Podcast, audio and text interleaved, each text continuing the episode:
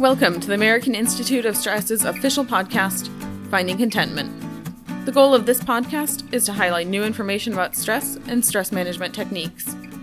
While we understand that stress is a very personalized issue and different for everyone, we hope to help you find your own way to contentment.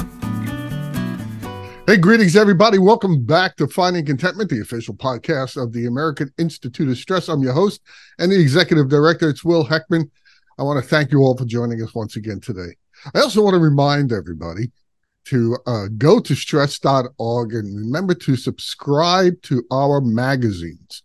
Both spring editions have come out Combat Stress and Contentment. They're absolutely re- really astounding editions. This uh, this this quarter.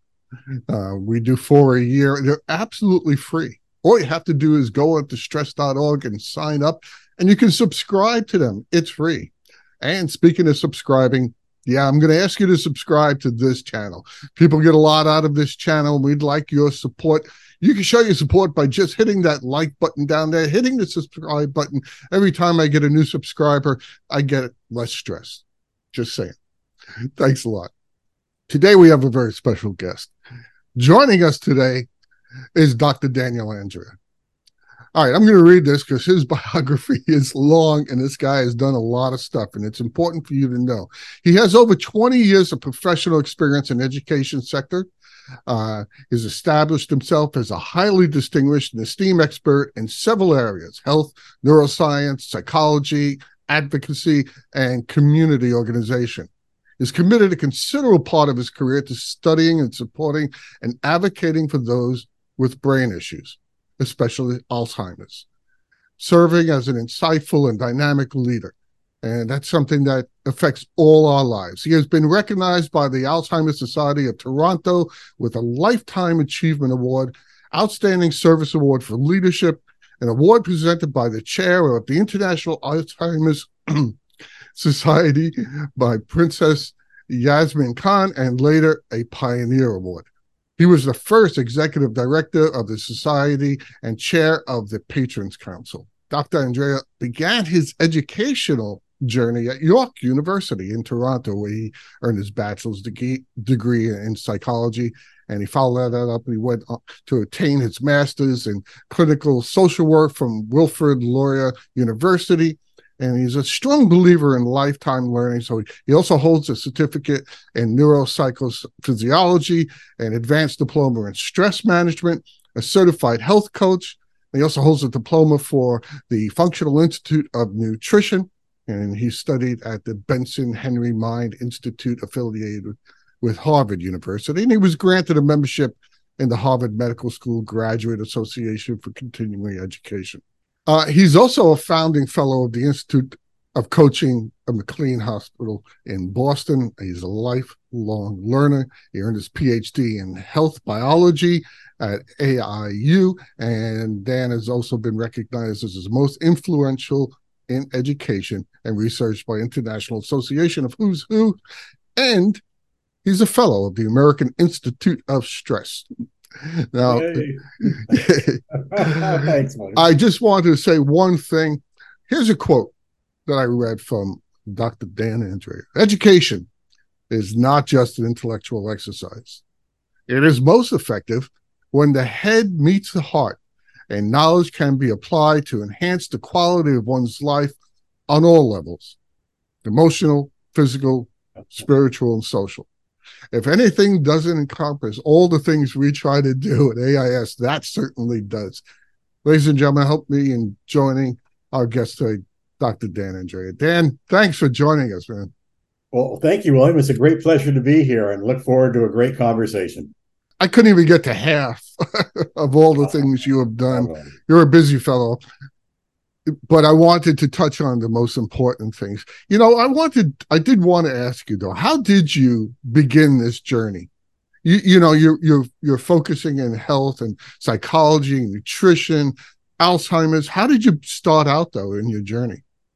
Well, well, William, that's a really good question too, and I can assure you one thing: it wasn't a straight line. that's not life. and so, uh, when I went to school originally years ago, uh, I was interested in psychology, and and who isn't? We want to know how we tick. Why are parents being like they are? Our friends, what's happening? So certainly, uh, understanding understanding human nature was really important to me on many levels too, because I think psychology uh, is most effective when it's looked at in context of of uh, culture, for example, and uh, you know, and social conditions, and uh, it's all part of a of a greater whole. So that really fascinated me uh, as well. Always very interested in nature versus nurture, and uh, mm. I focused on that when I when I can. Uh, it used to be thought, as we know, William, it was nature or nurture. Now we know it's in between. Uh, certainly, people can still debate it, but we now know that there's a whole other dimension, that of epigenetics, that uh, sits above our genetic code. But uh, you can switch genes on and off Okay, uh, it doesn't change the sequence of the DNA of our genetic uh, sequence, but um, it can turn things on and off, and that's affected by so many aspects of life, from who we hang around with, where we live, who our family uh, is, where, uh, what our interests are. It's a whole emerging field right now. So a lot of those things, uh, you know, uh, connected with me, and I'll tell you, having gotten a background in psychology and then in, in social work has been an invaluable training ground no matter what I've done, the knowledge I've learned, and and I'm always learning. I mean, every day. It's a never ending quest. You know, it's funny because uh, that you say that because um, my first real introduction into the field of psychology was yeah, behavioral psychology when I was a young man going to the police academy in New York City. Wow. We studied uh, part of um, the training for police officers is studying behavioral psychology, and I got very interested in it. And later on, when I became an educator, I was very interested and wrote a thesis on bibliotherapy.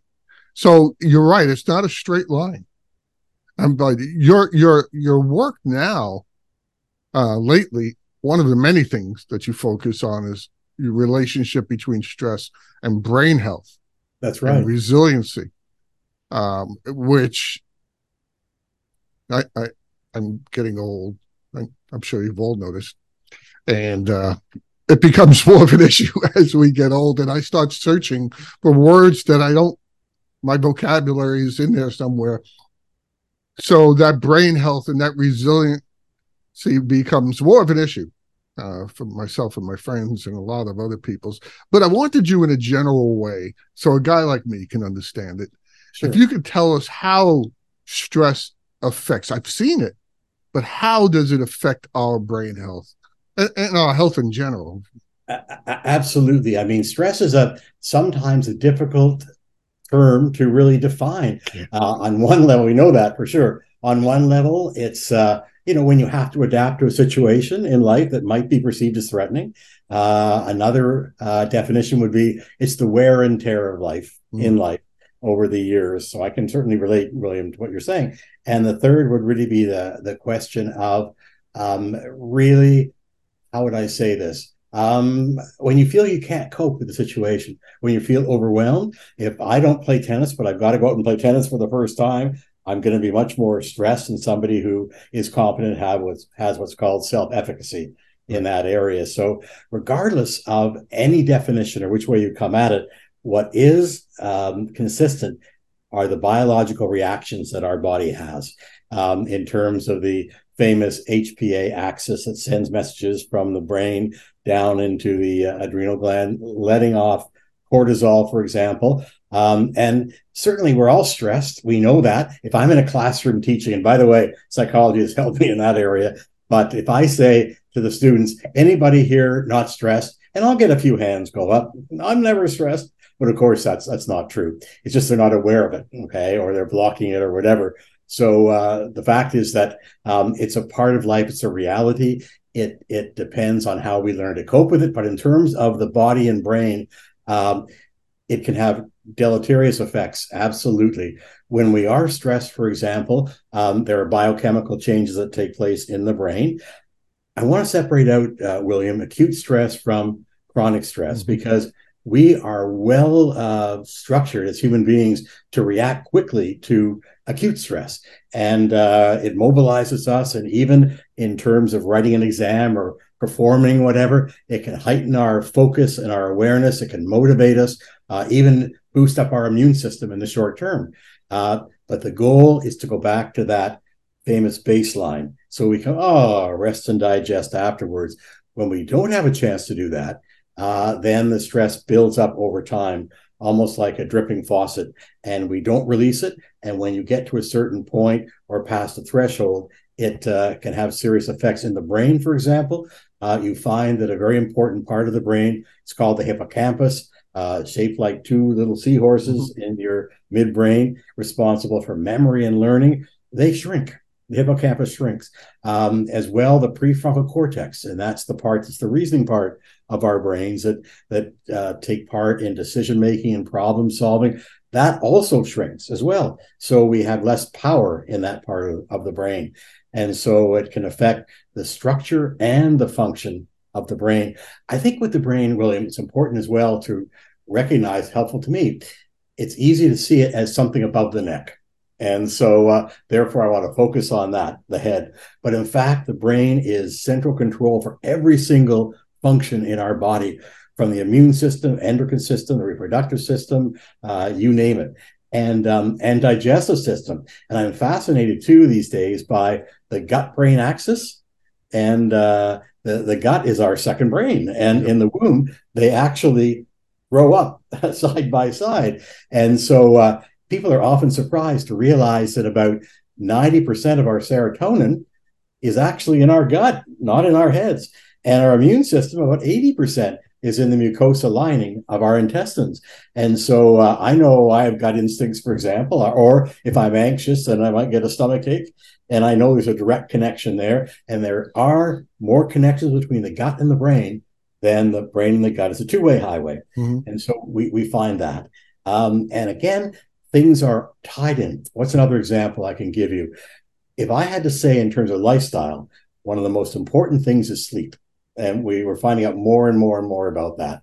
Um, not getting enough sleep uh, can cause uh, irritability, anxiety, depression, um, less focus, a whole host of things. But one thing in terms of the brain that's very important is when we sleep, it's the time that our brain detoxifies. It sends uh, the junk, if I can use that that general term, out from the brain into the lymphatic system and out.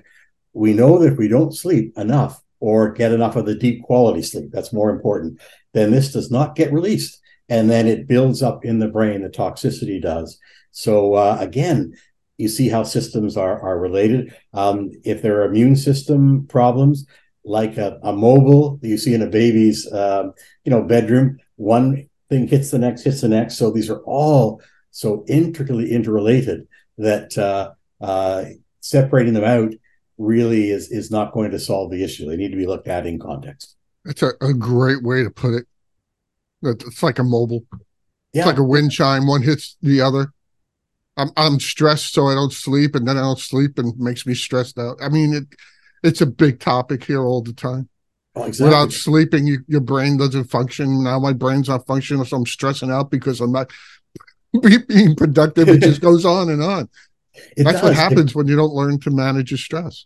That is so totally true. And I think one more example would be um, in terms of, of weight. Um, again, we all have a different weight, and there's debates and arguments about what's what's good, what's not.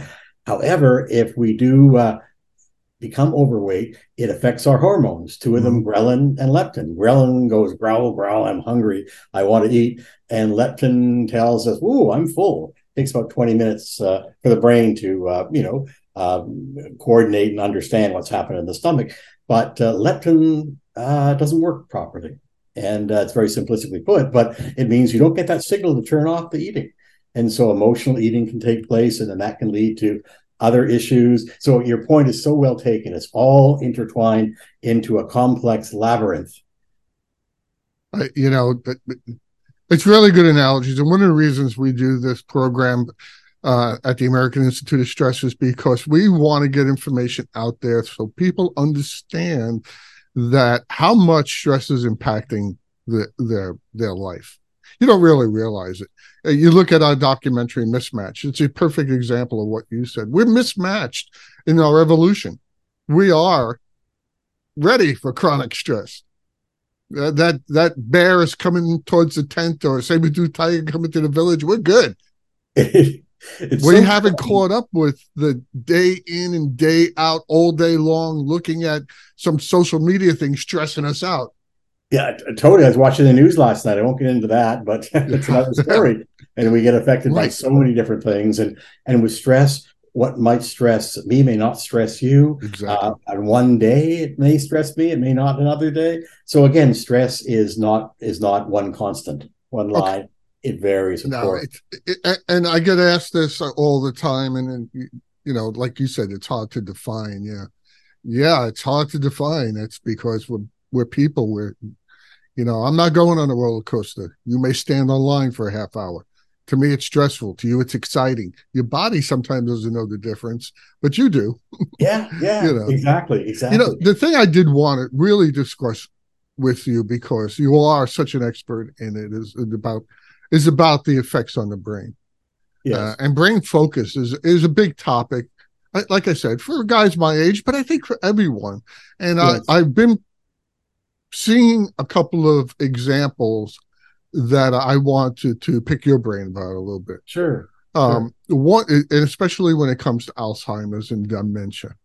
Right. I seen a case recently where somebody had lost their spouse of many years and and went through the caretaking process for a couple of years with the person, mm-hmm. and that person, um, the survivor, was they were very much affected cognitively um, showing signs of dementia, great memory loss, things like that. I know that you have been involved in the science and studies of Alzheimer's.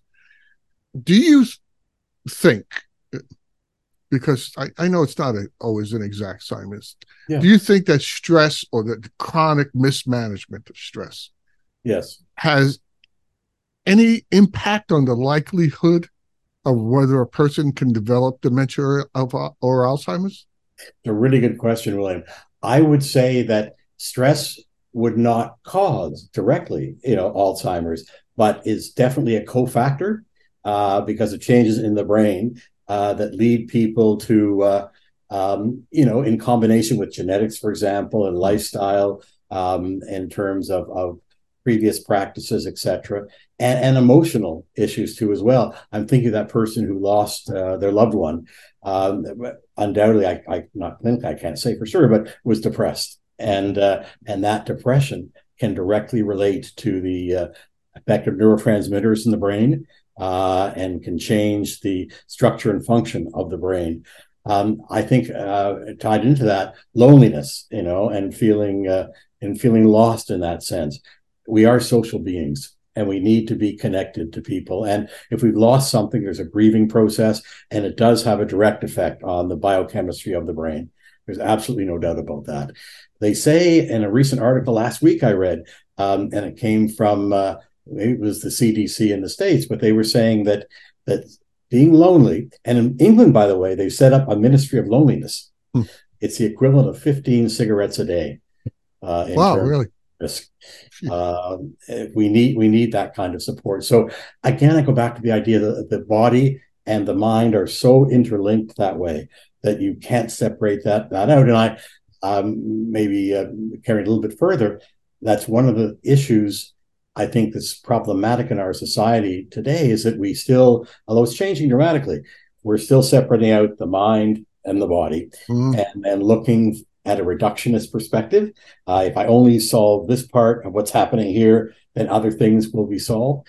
Um, but you need to take a holistic approach to it. But to answer your question, yes, it can definitely affect the brain. Uh, and uh, does that person have a predisposition to Alzheimer's?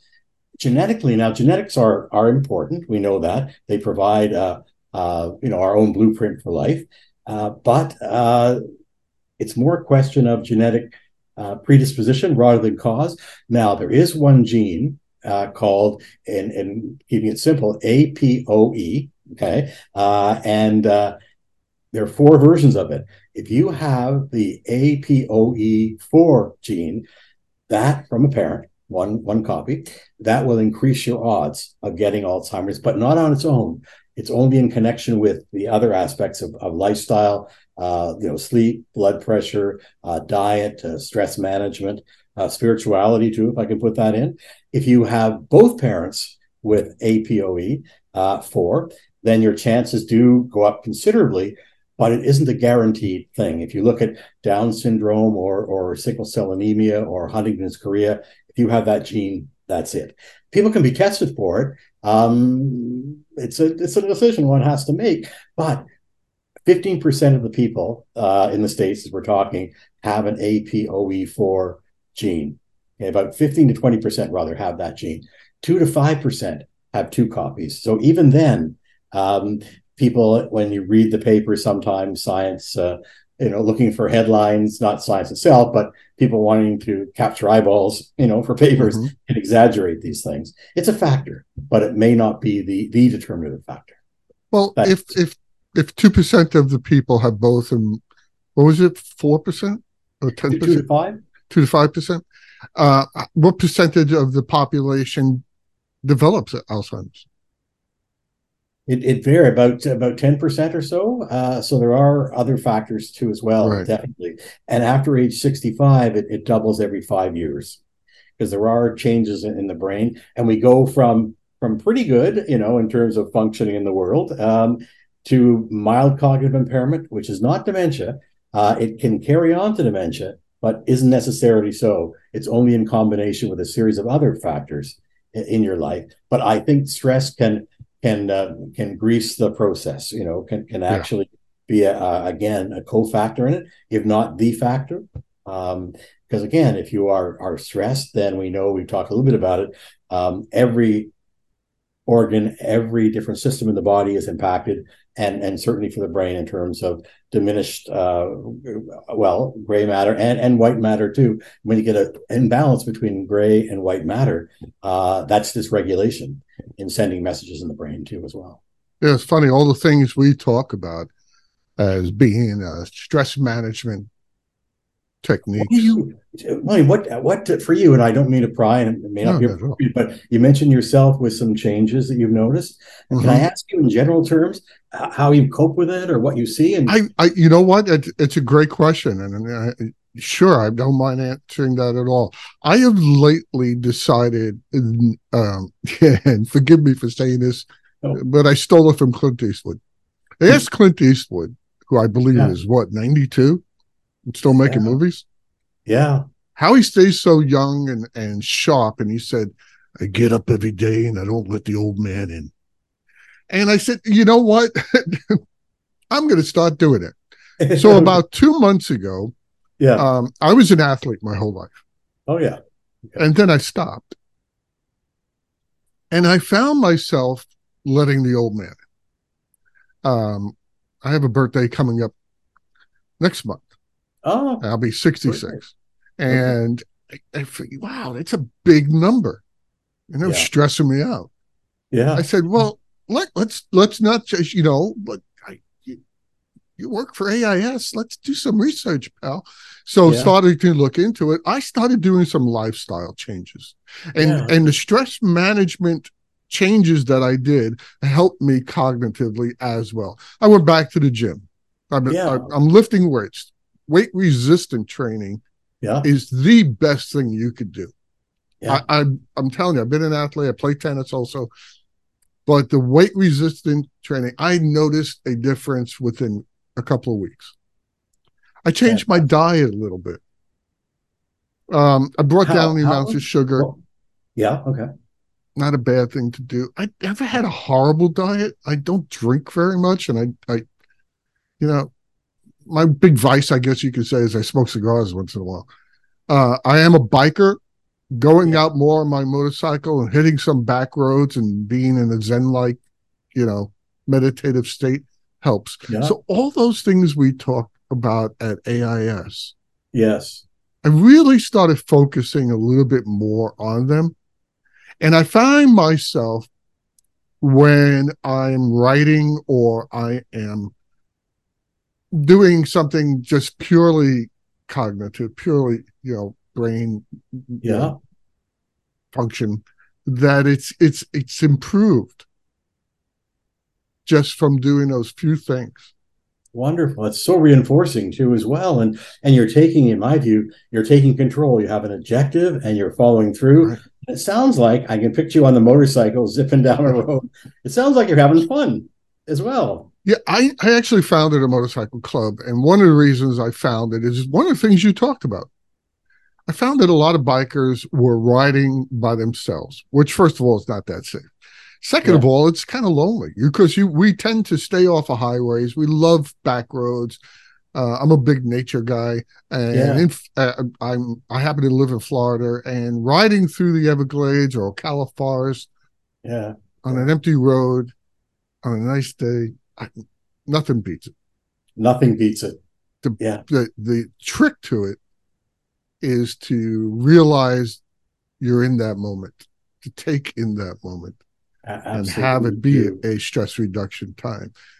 It's it's it. I mean, I understand some people are gonna say, "Oh, riding a motorcycle doesn't sound uh, like stress reduction. It sounds stressful." It's not for everybody.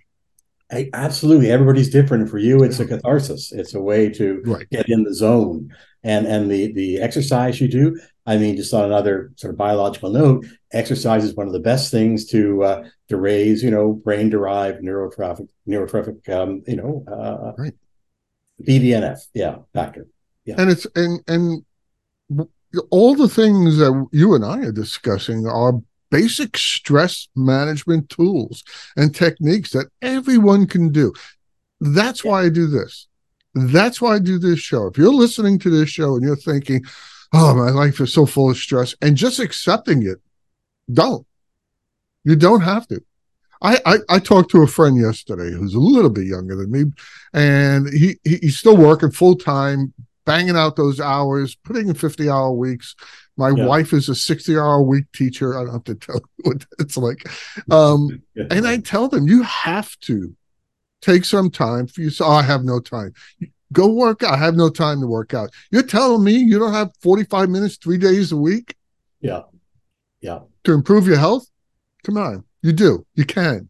Make sure get up get up 45 minutes earlier. What can I tell you? Absolutely. It it sounds like a sacrifice, but it's not.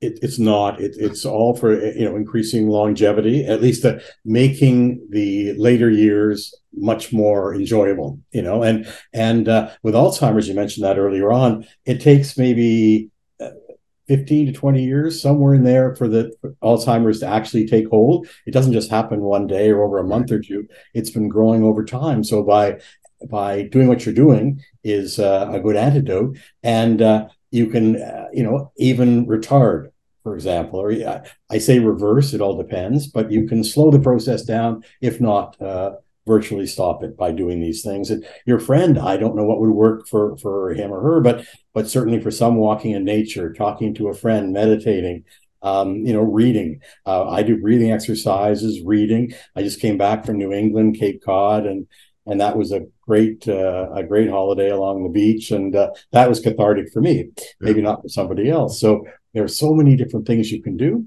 Uh, one size doesn't fit all, and I, am proud of you, William. That's really good. Thank you. I appreciate it coming from you, Dan. I I, I really do appreciate that. No. Uh, you know, you know, it's it's everyone can do it. It's funny you talk about breathing.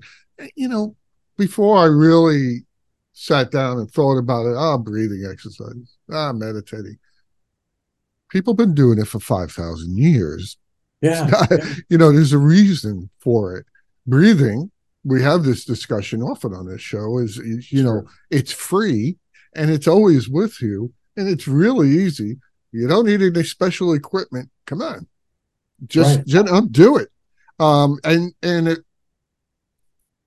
somebody told uh, to teach me how to breathe right. said, watch a yeah. baby breathe. From the stomach. See stomach uh, go up and down. Yeah, you see, yeah. watch an adult who's stressed out breathing. What goes up and down? His shoulders go up and down. And they're like, uh. there's the difference. And I was, oh my God, that was that was illuminating. You know, it was like it was it was it, it, it was life changing. I hate to use that term because oh, it sounds true. so dramatic, but it really is. Change your life if you're not feeling good, if you're really stressed out, yeah, Look, we're talking Dan and Drea. He's telling yeah. you, you know, do these things. If you don't listen to me, at least listen to him. You know. Uh, you also wrote something else that was you, you've talked about our reaction to stress and how it's impacted by social determinants. Right. So explain that to us. Sure, I think it's an important, a very important part on a more macro level. You know, we're talking about individuals; it's, it's more individualistic or micro. Um, on a macro level, what it's all about is the people that are less stressed are those people living in areas that have the physical, the emotional, and the social support and infrastructure. And so, uh, I'm thinking of different areas that they fall under. So those uh, societies or those those cities, for example, um, have uh, what would I say? Economic stability, um, and also education, quality, and access to it, uh, food, um, social uh, social structure and community. Um, neighborhood and uh, and built structures that way, and also healthcare access and uh, and quality of healthcare. And there's a fellow in Toronto, he's a world world famous fellow, Gil Penalosa, who's uh, an urbanologist, and uh, he's worked with 350 cities. And I was had the privilege of talking to him a while back, and I said, you know, Gil, you've been all over the world. The cities that function the best are they the ones where people are less stressed? And he was uh, quoting some empirical data of that. Absolutely. When human needs are looked after, there is less stress, and that could be done differently in different parts of the world, culturally, for example. But uh, there, there's no doubt about it. It's a question of feeling safe, uh, having green space around to be able to take advantage of. It's having, I mentioned the food. Um, it's having, you know, schools, access to services, people who will link you up to these services. And um, so, what we do know for sure, even though we talked about stress being difficult to define, if you look at it on on a health uh, promotion and um, an outcome level. What we know is that, uh, according to the World Health Organization, 30 to 55% of health can be put into the category of dealing with social determinants of health. Hmm. And there are so many of them, William. You know, it, it's very true. I mean, um, some of it is happenstance. Uh, you, yeah. Where you grow up, what country you grow up in, what city you grow up in. But yes. no matter excuse me, no matter where you are, make the best of it. I grew up in a and what would be considered a inner urban city ghetto in the, in the 60s in Brooklyn. I mean, that's what city? Where? Yeah, it was Bed-Stuy, Brooklyn, New York. Yeah, oh yeah. Uh, yeah, East New York. And um but you found, you know, I was I was I was a kid, but you found the green space. You found the friendships. You found the things to do. The there was a boys club I went to, so there was exercise. You if if you make the effort, almost every city you live in, yes, some thought is given to that planning of that city for stress reduction. Uh, I worked for many years in Manhattan. Manhattan's a bustling place. If if you're listening yeah. to this, if you've never been there, go there sometime at four thirty, five o'clock, and walk down the street. it is it is the definitive example of rat race. Uh, so even those cities, you can walk down a nondescript street, and there'll be a little little park to sit in and have lunch. Yeah, yeah. There'll be a, there'll be a place for you to to unwind. To open and explore, be open to that too as well. And right. when I was uh, studying at the Mind Body Institute, when I did that uh, down in Boston, um, I was really struck by by one uh, professor who said, you know, there are two things that really account for people feeling uh, comfortable in life and and does help help. One of them is feeling in control of your life. We don't have you know, control of everything that we know, and even accepting that's probably a good thing. But when I think of you and your exercise program and the way you're looking at all these different things, you are taking control of, of your life uh, in that area. Absolutely. The second was uh, social connection and uh, and not being isolated that way.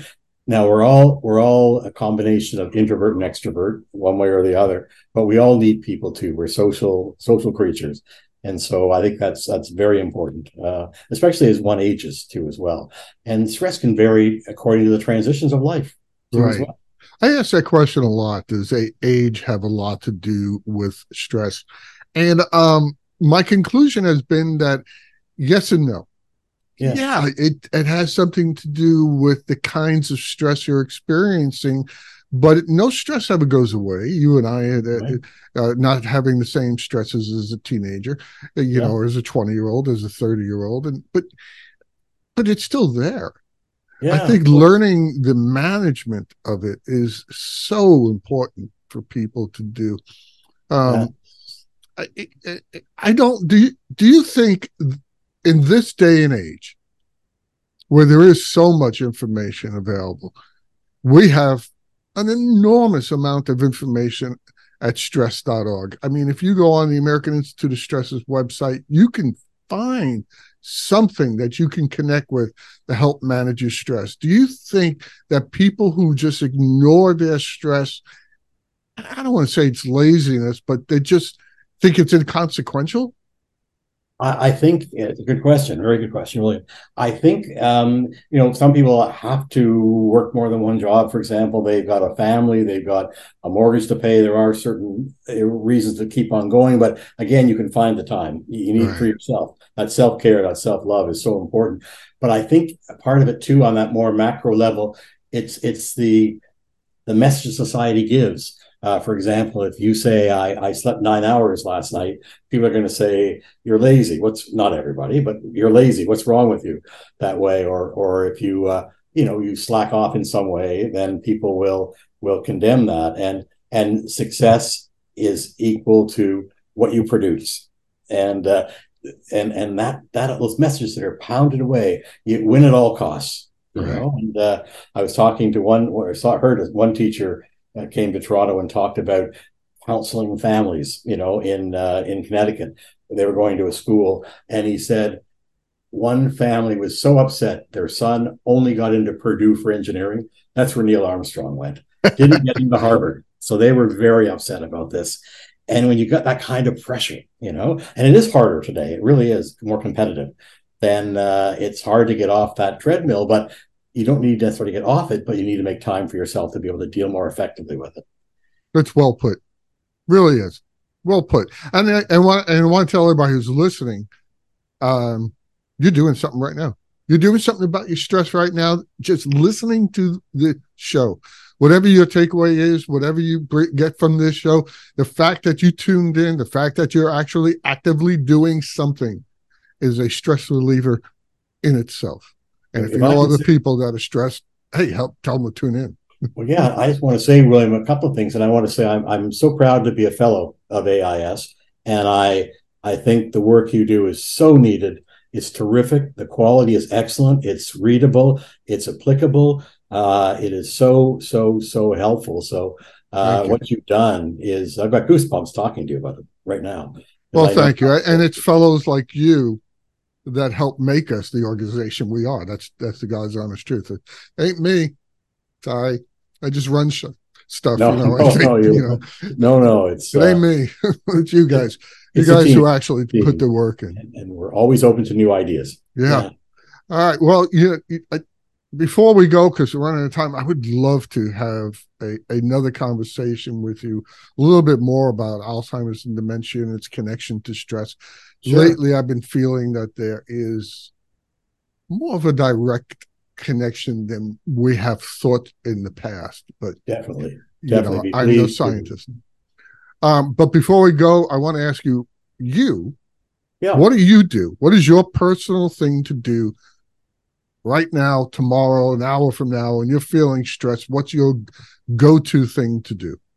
Well, number one is breathing, and there are so many different models. You know, I have one that I particularly like, and and uh, I'll do that. It works for me. Uh, that's number one. Um, uh, go out for a walk. Um, try to count to ten before really.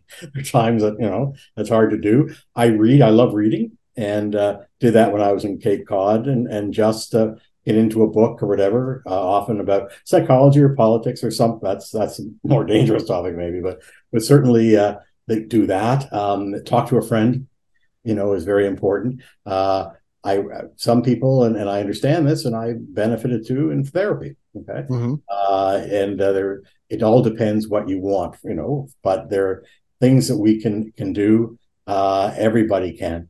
Um, certainly, treating myself occasionally, not being so, trying not to be so hard on myself. Because I think there are about 50, 60,000 thoughts a day, and 80% they say are negative. Right. You know, we put ourselves down. I should have done this. Why didn't I do this? And so trying to be more self accepting. And because I find in moments when I'm not, the body tenses. And so I think scanning is also something I do too, as well. And I'm on automatic a lot of times. So I have to stop and say, what's going on? Ah, oh, there I sighed, William. Okay. So. I tell you what, all those things are good. Um, the, your first go to with breathing, I think, is an excellent choice. I'll tell you the one thing you should never do is yeah. nothing. Yeah. You should yeah. you you got to do something about it. If it's the stress is changing your life, and, and it does for so many people in a negative way. Don't forget stress is also good. We talked about that happiness before. of helping somebody. It's really good. Go on a vacation, etc. But but uh, yeah, it is good, absolutely, and motivates us in the short term. But it's when we don't and it piles up, we pass thresholds, and then uh, it becomes problematic. Then the physical, emotional, and behavioral symptoms, uh, you know, begin to creep in. The alarm bells go off, and uh, and then we don't want to get ill, you know, per, per no. se. We know that we haven't talked about it today, but I mean, heart disease, cardiovascular disease, high blood pressure, directly tied into stress uh, in many, many, many, many cases. Um, you know, again, uh, one doctor I was speaking to was saying, well, if somebody is significantly overweight, the first thing I look at is their stress level mm-hmm. because cortisol can lead to to to uh, unwanted weight gain. There are many factors too. I don't mean to simplify it overly so, but diabetes can also be affected. Uh, the blood sugar levels also can elevate under stress, uh, and unless one deals with it, it could uh, it can uh, carry on and such that the there's a disconnect between the prefrontal cortex and the amygdala. The amygdala, of course, is the part of our, our brains is, is uh, corresponding to fear, uh, anxiety, and other feelings. And when that gets going and if stress is, is constantly there, flooding, it's going off constantly, beep, beep, beep, beep. Yep. And the connection between the amygdala and the prefrontal cortex can be compromised. You know, if I, last thing I'll say then is that, uh, let's say there's a snake. I don't like snakes, but the snake down here. And the first thing I do immediately is, is, is panic. And so I know that uh, the adrenaline's pumping in immediately. If I'm still scared a moment or two later, a minute or two later, the cortisol will pump in. And uh, but then I look and I say, ah, it's only a plastic snake. I can go back, you know. But if I'm overly stressed and I'm hyper vigilant that way, then the message between the amygdala and the prefrontal cortex may break down. And so I'm still really upset and terrified, even though somebody next to me says it's only a plastic snake but I'm already so c- conditioned uh, over time that that's a problem too. So you may need to learn to decondition through the stress techniques you've talked about. Next conversation we're going to have is how to recondition ourselves not yeah. to be stressed. Right. Next time I'm going to give you a snake to hold that you'll see. Okay, it's just a living thing. It's really oh. nice. Dan, I want to thank you so much for joining us today and and bringing awareness about all the issues we talked today. It is so helpful to people listening to this show. I really appreciate you being here. Well, thank you for the wonderful questions too, as well. And uh, we'll we'll talk again. I hope. We will. And I want to thank everybody else for joining us today. This has been your host, Will Heckman. I want to um, remind you all go to stress.org, check out all the information we have. We even have free courses for you. We just put up a free course for teenagers. Um, so make sure you go there, check us out, subscribe to the magazine, subscribe to this podcast, hit the like button, hit the subscribe button. I always appreciate that. But I do want to remind everyone that just as Dan and I said, stress is different for each of us.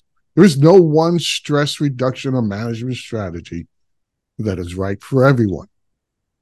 So that means that you need to join us next time to find out as we explore more stress management and strategies and insights. And we hope that all that uh, Dan and I have said today will help you find contentment. So long, everyone.